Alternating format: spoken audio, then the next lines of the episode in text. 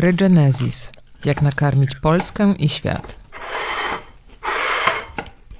Dzień dobry Państwu. Witam serdecznie w trzecim już e, i ostatnim odcinku e, cyklu podcastowego Regenesis. Jak nakarmić Polskę i świat e, poświęconemu książce George'a Monbiota na temat globalnego systemu żywnościowego i tego, w jaki sposób możemy wykarmić siebie jako ludzkość i przy okazji nie pożreć całej y, planety. Y, dziś y, będę chciał opowiedzieć o tym, o tym kawałku, o tym fragmencie książki, który mm, objaśnia, dlaczego jest tak, że skoro wiemy tak dużo o faktach, wiemy tak dużo o różnych zależnościach, a przede wszystkim o skutkach ubocznych dla planety i dla społeczeństw mm, tejże planety. Wywołuje y, system żywnościowy w obecnej formie. Dlaczego pomimo tego wszystkiego tak trudno jest postawić diagnozy i zaproponować recepty, które okazałyby się przekonujące, które stałyby się e, częścią e, debaty politycznej w jej e, głównym nurcie. I tu zapewne wielu, wielu z słuchaczy przyjdzie do głowy pewna analogia z kwestią kryzysu klimatycznego. Wiemy dość dobrze, że od kilku już dekad jednym z powodów, dla których tak późno zaczęliśmy rozmawiać o e, kryzysie klimatycznym, o e, jego antropogenicznym, czyli wywołanym przez człowieka e, charakterze. Jednym z powodów był globalny przemysł wątpliwości. Krótko mówiąc, chodzi o to, że aktorzy zainteresowani tym, aby politykę klimatyczną y, opóźnić, y, rozmyć, względnie wykorzystać dla swoich własnych celów. Tym aktorem była przede wszystkim branża bardzo wielka, bardzo wpływowa paliw kopalnych. No i to są wszystkie te historie o tym, jak to wielka korporacja naftowa Exxon posiada wiedzę wypracowaną zresztą za własne pieniądze o, o globalnej zmianie klimatycznej e, przez e, ekspertów, przez te firmy zatrudnionych jeszcze w latach 80., ale e, ukrywa wyniki badań, dezawuuje tych, którzy starają się podnosić, tych ekspertów, którzy starają się podnosić wątek wpływu spalania paliw kopalnych na globalne ocieplenie. Zatrudnia do tego często tych samych ekspertów, którzy wcześniej e, negowali na przykład e, negatywny wpływ, czy fakt negatywnego wpływu palenia tytoniu e, na zdrowie. Wtedy, wtedy opłacały tych ludzi koncerny rzecz jasna tytoniowe. Ale nie w tym rzecz, jeśli chodzi o przypadek systemu żywnościowego i polityki żywnościowej, a w każdym razie nie to stanowi zdaniem George'a Monbiota najpoważniejszy problem. Jego zdaniem od e, ekonomicznej siły e, grup e, lobbyingowych dużo ważniejsza jest kultura i o tym właśnie opowiem w dzisiejszym odcinku. A zatem kultura jest ważniejsza, czy miałaby być ważniejsza od ekonomii, jeśli chodzi o to, dlaczego nasz e, system żywnościowy i nasze wyobrażenia o nim wyglądają tak, jak wyglądają. Co to miałoby konkretnie znaczyć? Pisze George Monbiot. Co powstrzymuje nas przed dostrzeżeniem, że coś musi się zmienić? Dlaczego ignorujemy, tolerujemy, nawet usprawiedliwiamy poziom zniszczenia środowiska i wykluczenia społecznego, któremu, gdyby powodował je jakikolwiek inny przemysł, wściekle byśmy się sprzeciwiali? Dlaczego tak zaciekle potępia się tych, którzy wzywają do zmiany sposobu produkcji naszej żywności? Najwyraźniej zagadnienia związane z jedzeniem i tożsamością są ze sobą ściśle powiązane. Po wielu latach zaangażowania w kampanie ekologiczne powoli dochodzę do dość bulwersującego wniosku. Jednym z największych zagrożeń dla życia na Ziemi jest poezja. Brzmi nieco zaskakująco, może kontrowersyjnie, ale pisze George Monbiot, że przykłady sposobu myślenia o żywności, o rolnictwie, o pasterstwie, które ustawiają naszą, nasz, sposób, nasz sposób myślenia o, o, o żywności i też o systemie globalnym w ogóle, są bardzo głęboko zakorzenione w mitach wszechobecnych, w mitach, w obrazach wszechobecnych w naszej kulturze. Mit Złotego Wieku, jeden z fundamentalnych, a zatem mit takiej epoki, która już dawno przeminęła, a ludzie w niej, jak pisał Hezjot już w VII wieku przed naszą erą, żyli niby bogowie, nie będąc nigdy w potrzebie. A to dlatego, że ziemia plony rodząca sama z siebie dawała im wszystko. To jest e, wizja poety, który mieszkał w Beocji, to jest kraina geograficzna w Grecji e, Środkowej, e, państwo morskie. Hezjod jako mm, mieszkaniec tej krainy zapewne bardzo wiele słyszał od podróżników o łowcach, zbieraczach żyjących w odległych, nie do końca poprawnie politycznie powiedzielibyśmy gdzieś egzotycznych dla niego miejscach. Y, I ci ludzie, ci łowcy, zbieracze mieli być wysocy, zdrowi dość beztroscy. I co ciekawe, jak wiemy z rozmaitych badań, między innymi z książki, ostatniej książki Dawida Grebera i Węgrowa, że faktycznie tak było. To znaczy, że y, poziom wyżywienia, czy jakość wyżywienia, stan zdrowia Y, a także mm, nazwijmy to może nieco anachronicznie work-life balance y, w czasach, y, w, w, społecznościach przede wszystkim łowców, zbieraczy bywał mm, dużo lepszy niż w czasach o wiele późniejszych.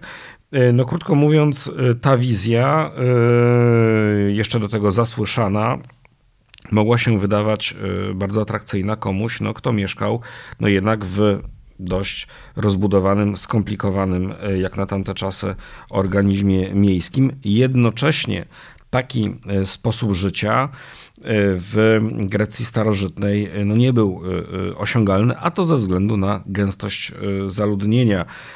Wiemy, że jeden łowca-zbieracz potrzebuje, żeby się wyżywić, w zależności od obszaru geograficznego od 10 do nawet 50 km kwadratowych, żeby móc sobie zapewnić odpowiednią ilość pożywienia. No, przy dzisiejszym intensywnym, zwłaszcza rolnictwie, z 10 km kwadratowych można wykarmić do 4000 e, e, e, osób. Tak czy inaczej, mit Złotego Wieku pochodzący sprzed ponad 2,5 e, e, tysiąca lat, no to jest coś, co przewija się potem w bardzo, w bardzo wielu utworach literackich, w bardzo wielu tekstach kultury i jednym z elementów tego opisu tego, tego wyimaginowanego Złotego Wieku jest bardzo często no taka sielanka y, y, y, pasterska. Tutaj kolejny przykład literata, Teokryt w III wieku przed naszą erą. On mieszkał z kolei w Aleksandrii, ale tęsknił za swoją rodzinną Sycylią, no i właśnie życiem pasterskim, które bardzo idealizował. Temu autorowi przypisuje się w ogóle początki tradycji idyllicznej w literaturze. Po Grekach był Rzymianin Wergiliusz, który pisał o utopijnej Arkadii. To miało być takie skaliste centrum Peloponezu, gdzie w królestwie Pana poeta i jego przyjaciele stają się, no właśnie, znów pasterzami. Odzyskują dzięki temu utraconą niewinność, żyją w harmonii, spokoju i jeszcze przy okazji seksualnym y, spełnieniu. No, potem mamy Stary Testament, warto przypomnieć, Abel to ten dobry, co został zabity, był pasterzem trzód. Kain uprawiał rolę, to ten trochę gorszy. W tradycji biblijnej, w Starym, w Nowym Testamencie mnóstwo jest tych odniesień, mnóstwo tych metafor. Stado bez pasterza, lud jego pastwiska, baranek Boży, który gładzi grzechy świata, no i wreszcie w symbolice rytualnej, choćby symbol władzy biskupiej to jest przecież pastorał stylizowany na, na laskę pasterską. Dalej renesans, Dante, Petrarka, Boccaccio, a także e, e, rozmaici autorzy brytyjscy i oni w swoich bardzo wielu utworach, zwłaszcza ci Brytyjczycy, sklejając e, wizję Edenu, raju, wizję Złotego Wieku, Arkadii, nawiązując do tych wszystkich do tych wszystkich opowieści i motywów, tworzyli w swoich utworach rozmaite idealne światy, w których dobry władca był dobrym pasterzem. E, no, a poddany jego owcą. E, e, zarazem bardzo często tak się zdarzało, że przy okazji opiewano aluzyjnie lub wprost aktualnie istniejące struktury władzy. No, była to, krótko mówiąc, opowieść raczej konserwatywna. Niektórzy autorzy, na przykład Szekspir, jak wam się podoba, ten motyw sielanki obśmiewali. Bohaterka komedii Szekspira, Rosalinda, podsumowuje los opiewanych przez bohatera poetę pasterzy, mówiąc, że od czasu do czasu umierali ludzie i zjadały ich robaki, ale to nie z miłości. No a bohater główny, książę po okresie zbiegostwa w takim arkadyjskim lesie ardeńskim, wraca e, do dworu e, i tamtejszych e, intryg. Mniej nieco znany poeta XVIII-wieczny George Crabbe w poemacie The Village no już wprost nabija się, no, trochę niczym współczesny lud z lat telewicy, albo współcześni konserwatywni publicyści z lat telewicy, z arkadyjskich poetów, którzy rozparci na miękkich kanapach, tu cytat, w gładkich strofach urok wsi opiewają i urodę nim wpłochą. No podczas gdy realia życia wiejskiego, w których pasterze i rolnicy doświadczali, to były tak naprawdę znój i nędza. Wszystko to nie zmienia faktu, te również krytyczne e, e, wobec, wobec sielanki, wobec idylii, wobec tego sposobu myślenia, przedstawienia świata, mimo tych wszystkich utworów, mit idylliczny przez kolejne setki, a nawet tysiące lat, no, wrósł w naszą kulturę, y, stał się taką rdzenną metaforą, więc taką ideą, która bardzo głęboko jest osadzona w naszych umysłach, na tyle głęboko, że kształtuje nasze rozumienie, wpływa na preferencje bez, bez udziału y, świadomości. No a kiedy napotykamy coś, co jest z nią zgodne, co do niej pasuje, no to czujemy się komfortowo, dlatego dlatego e, nawet będąc ludźmi miasta, bardzo dobrze w takiej, w takiej idyllicznej opowieści o życiu wiejskim się mm, odnajdujemy. Pisze Mąbiot, cywilizacja miejska snuje idylliczne opowieści przeciwko sobie, lecz bez cienia niepokoju. Pasterze ze swoimi owcami są dobrzy i czyści, a miasto nieczyste i nikczemne.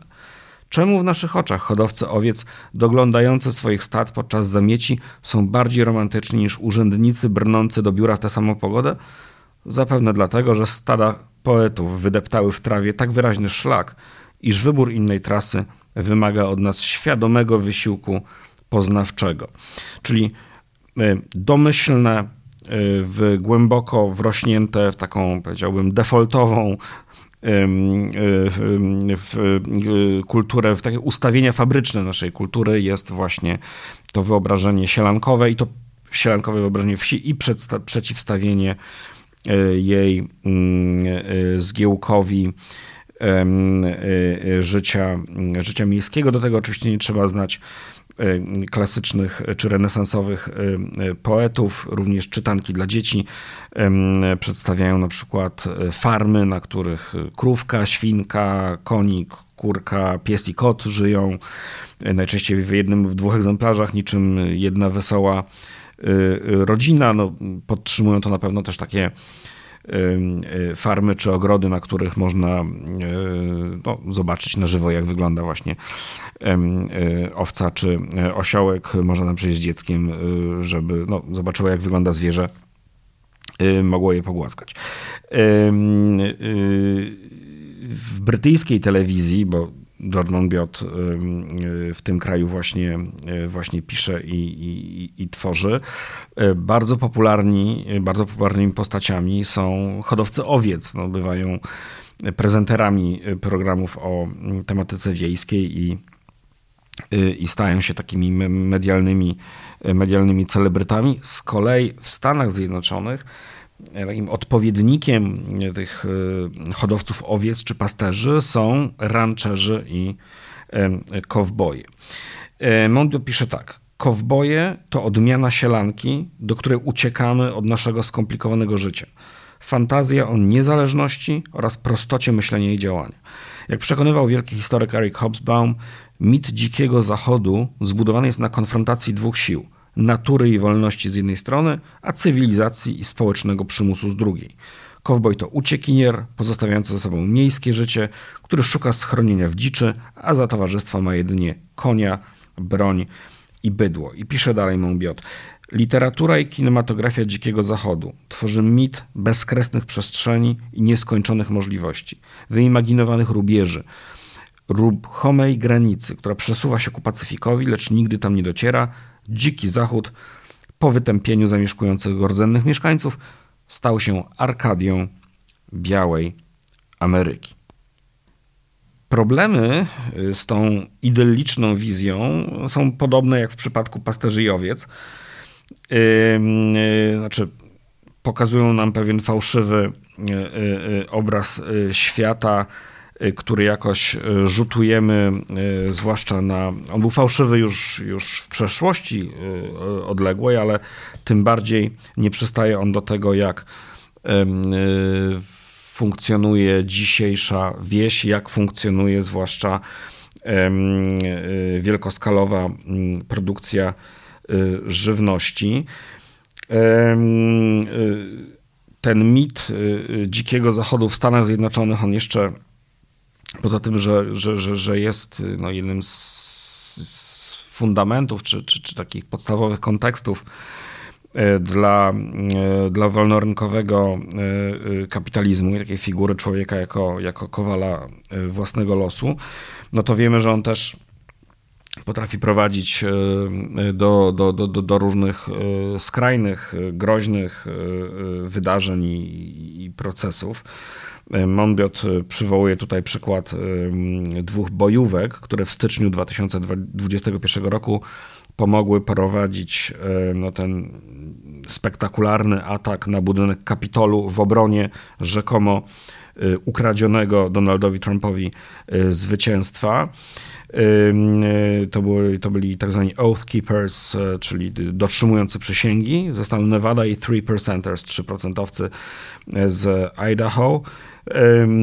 To są grupy, które mm, odwołują się w swojej działalności do takiego pasterskiego ideału i, uwaga, obrony pewnego tradycyjnego, kojarzonego z tym sposobu y, życia. Y, tu ważny taki epizod, jeden z rancherów z Nevady, który nielegalnie y, wypasał bydło na terenie publicznym ze szkodą dla lokalnego ekosystemu no, kiedy próbowano go stamtąd y, zgodnie z prawem usunąć, y, y, lokalne bojówki założyły tak zwany obóz wolności, no i w zbrojnej konfrontacji z FBI udało im się zmusić władzę do wycofania. Prześladowano też lokalnych urzędników, którzy próbowali mm, mm, egzekwować prawo, grożono im porwaniem, zmuszano do ucieczki. A cała akcja w zasadzie uszła im na sucho. Monbiot twierdzi, no, że ta tolerancja dla takich bardzo przemocowych reprezentantów tego, tego mm, kowbojskiego mitu no, była jednym z powodów, dla których możliwe było to, co się w styczniu 2021 roku w Waszyngtonie wydarzyło. Ale to oczywiście jest przypadek skrajny i dość jednak wyjątkowy, natomiast rutynowo i na co dzień e, groźne w tym, w tym idyllicznym, w tym sielankowym E, micie e, pasterskim jest coś, e, coś innego. A co konkretnie? Mm, Mąbiot pisze tak. Ci z nas, którzy interesują się polityką, zwykle podkreślają ekonomiczną siłę grup lobbystycznych. Od tego zaczęliśmy dzisiaj naszą opowieść. A jednak w wielu krajach w rywalizacji między siłą ekonomiczną i kulturową wygrywa ta druga. Rządy są czasem gotowe wystąpić przeciwko koncernom naftowym i górniczym, gigantom farmaceutycznym, a nawet bankom. Rzadko jednak starcza mi odwagi na konfrontację z hodowcami zwierząt, nawet jeśli wyrządzają oni wielkie szkody środowisku. Zamiast tego obsypują ich pieniędzmi. Koniec cytatu. O jakich tu pieniądzach mowa? No, w skali globalnej całkiem dużych. Na subsydia rolne rocznie rządy wydają między 500 a 600 e, miliardów dolarów. E, no, żeby uzmysłowić, ile to jest, no to powiedzmy, że nie są w stanie od kilku lat zebrać przyrzeczonych na pomoc południu w, w ograniczaniu i przetrwaniu chaosu klimatycznego pieniędzy. To miało być 100 miliardów. Tamta kwota nie została zebrana, nie została przekazana, nie zostaje przekazana.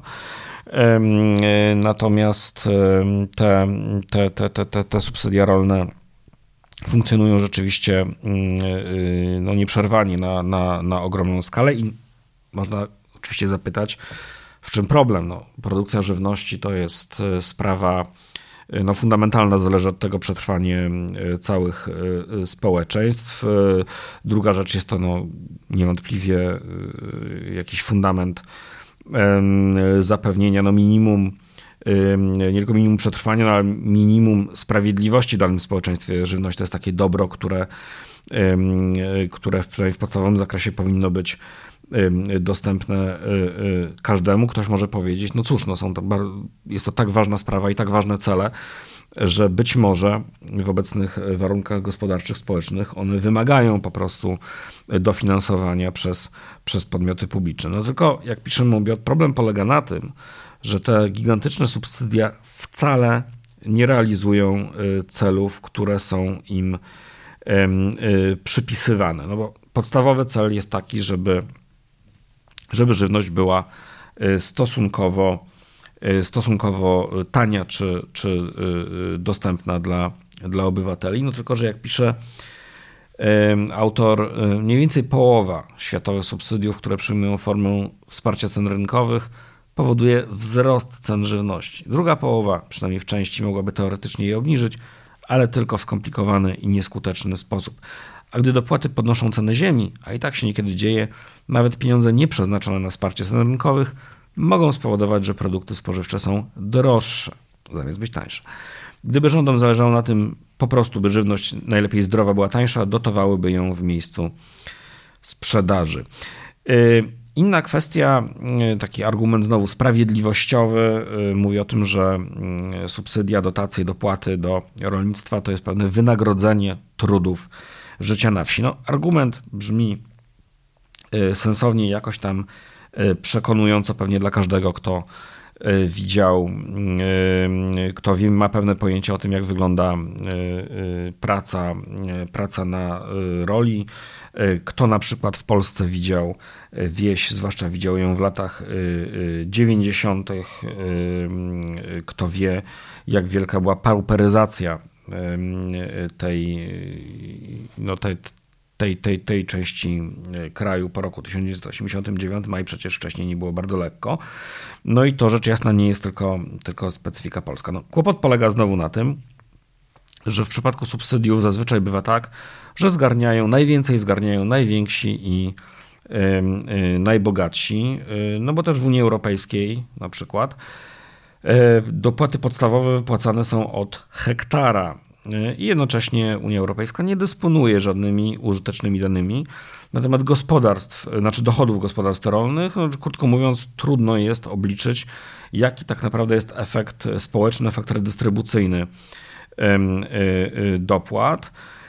W Stanach Zjednoczonych jest jeszcze ciekawiej, bo tam górne 10% e, najbardziej zamożnych farmerów zagarnia 77, uwaga, procent wszystkich dopłat. No, z tego wynika, że jak pisze Monbiot, płatności mogą stanowić, płatności oczywiście chodzi o, o, o, o dopłaty do rolnictwa, mogą stanowić obecnie najbardziej regresywną formę głównych wydatków publicznych na ziemi.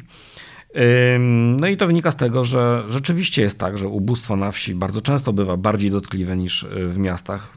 Nie przypadkiem jednak dominujący e, w historii nie tylko trend jest taki, że ludzie uciekają ze wsi do miasta. Zdecydowanie rzadziej zdarza się, że czynią to w przeciwną stronę. No tylko, że to nie zmienia faktu, że na przykład robotnicy rolni mieszkający na wsi są przecież w dużo gorszej sytuacji niż również mieszkający na wsi e, właściciele y, ziemscy. Inny argument na rzecz dopłat i subsydiów to jest zwiększanie produkcji rolnej i faktycznie historycznie często tak bywało, że subsydia motywowały farmerów do, do rozwoju określonego typu upraw. No na czym polega kłopot? Znowu, E, przykład z Indii, w Stanach w Punjab i Haryana. Dopłaty są tylko na uprawy mm, pszenicy w zimie i ryżu w lecie. No, kiedyś faktycznie prowadziło to do ogólnego zwiększenia produkcji żywności, ale dziś przede wszystkim zniechęca to do rolników do, do płodozmianu, do, w związku z tym do oszczędzania wody czy, czy redukcji e, szkodliwego zużycia gleby. No, krótko mówiąc, e, bardzo często ten faktyczny cel wzrostu produkcji żywności nie jest nie jest realizowany, e, tym bardziej kiedy dopłaty do hektara są od utrzymywania ziemi w kulturze rolnej, nawet jeśli, jeśli produkcja produkcja y, nie jest na tej ziemi y, prowadzona. No i tutaj do tego aspektu produktywnościowego dochodzi kwestia ekologii. No bo to znaczy, że mamy ziemię pozbawioną siedlisk dzikiej przyrody, takie regenerujące się lasy, nieuprawione bagna, stawy czy trzcinowiska. No i jednocześnie nie mamy nie mamy nie mamy produkcji i y, wtedy mamy mm, do czynienia no, z sytuacją, w której tak naprawdę żaden z tych, z tych y, celów na dłuższą metę nie jest, nie jest realizowany. W ogóle ekologia jest bardzo mocno zaniedbanym wymiarem polityki rolnej na świecie, bo na przykład według Banku Światowego komponent środowiskowy dotacji na całym świecie to jest jakieś 5%. W Unii Europejskiej, owszem, istnieje coś takiego, taki drugi filar systemu dotacji, to są dopłaty za przywrócenie części terenów uprawnych do, do stanu naturalnego.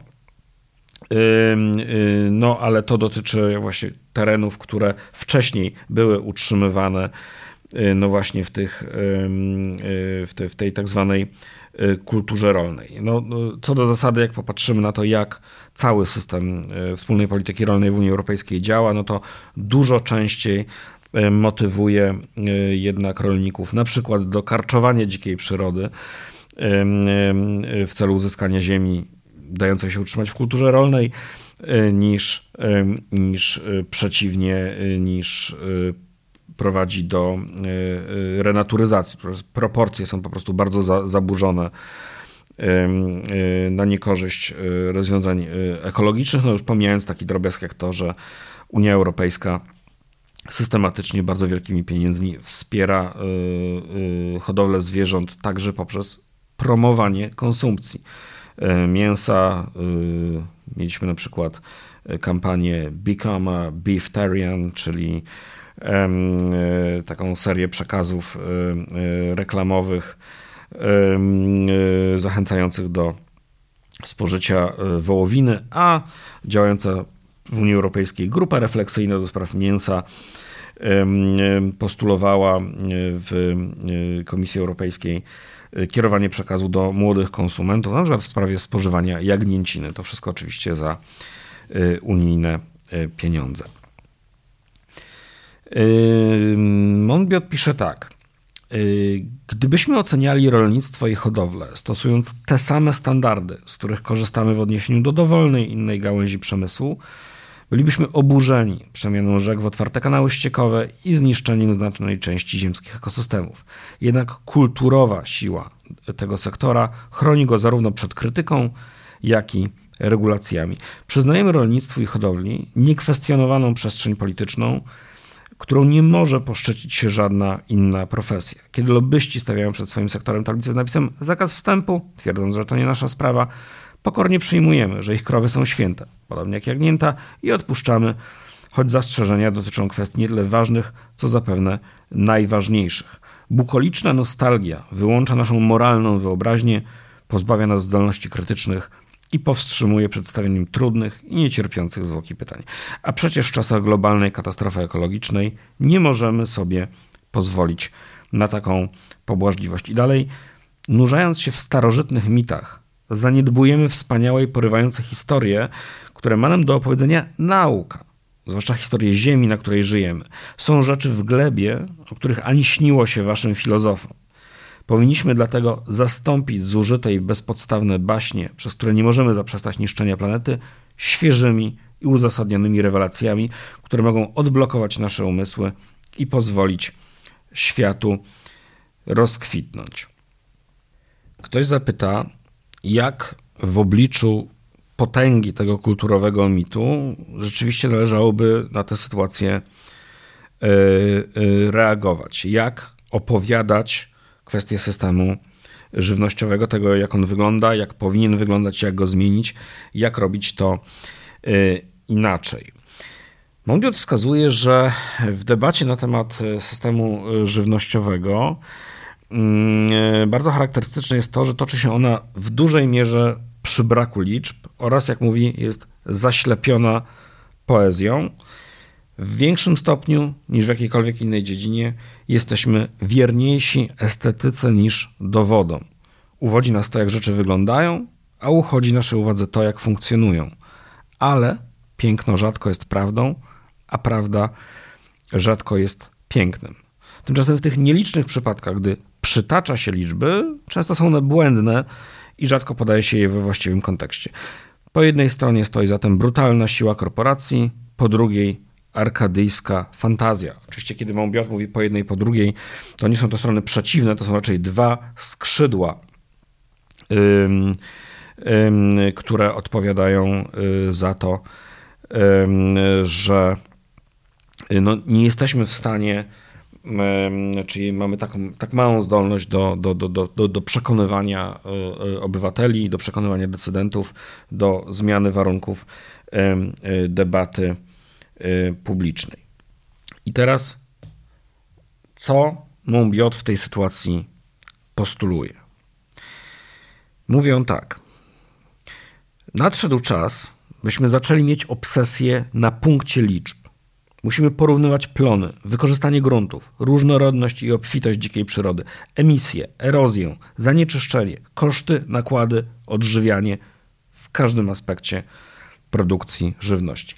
Jednocześnie mówi on tak: same liczby nie wystarczą. Potrzebujemy historii, które powiedzą nam, gdzie jesteśmy, jak się tu znaleźliśmy i dokąd musimy zmierzyć. Potrzebujemy szczególnie opowieści o takiej strukturze fabularnej, która najskuteczniej sprawdza się w życiu publicznym. To narracja odnowy. Nie widzę jednak powodu, dla którego takich opowieści nie mielibyśmy opierać na liczbach.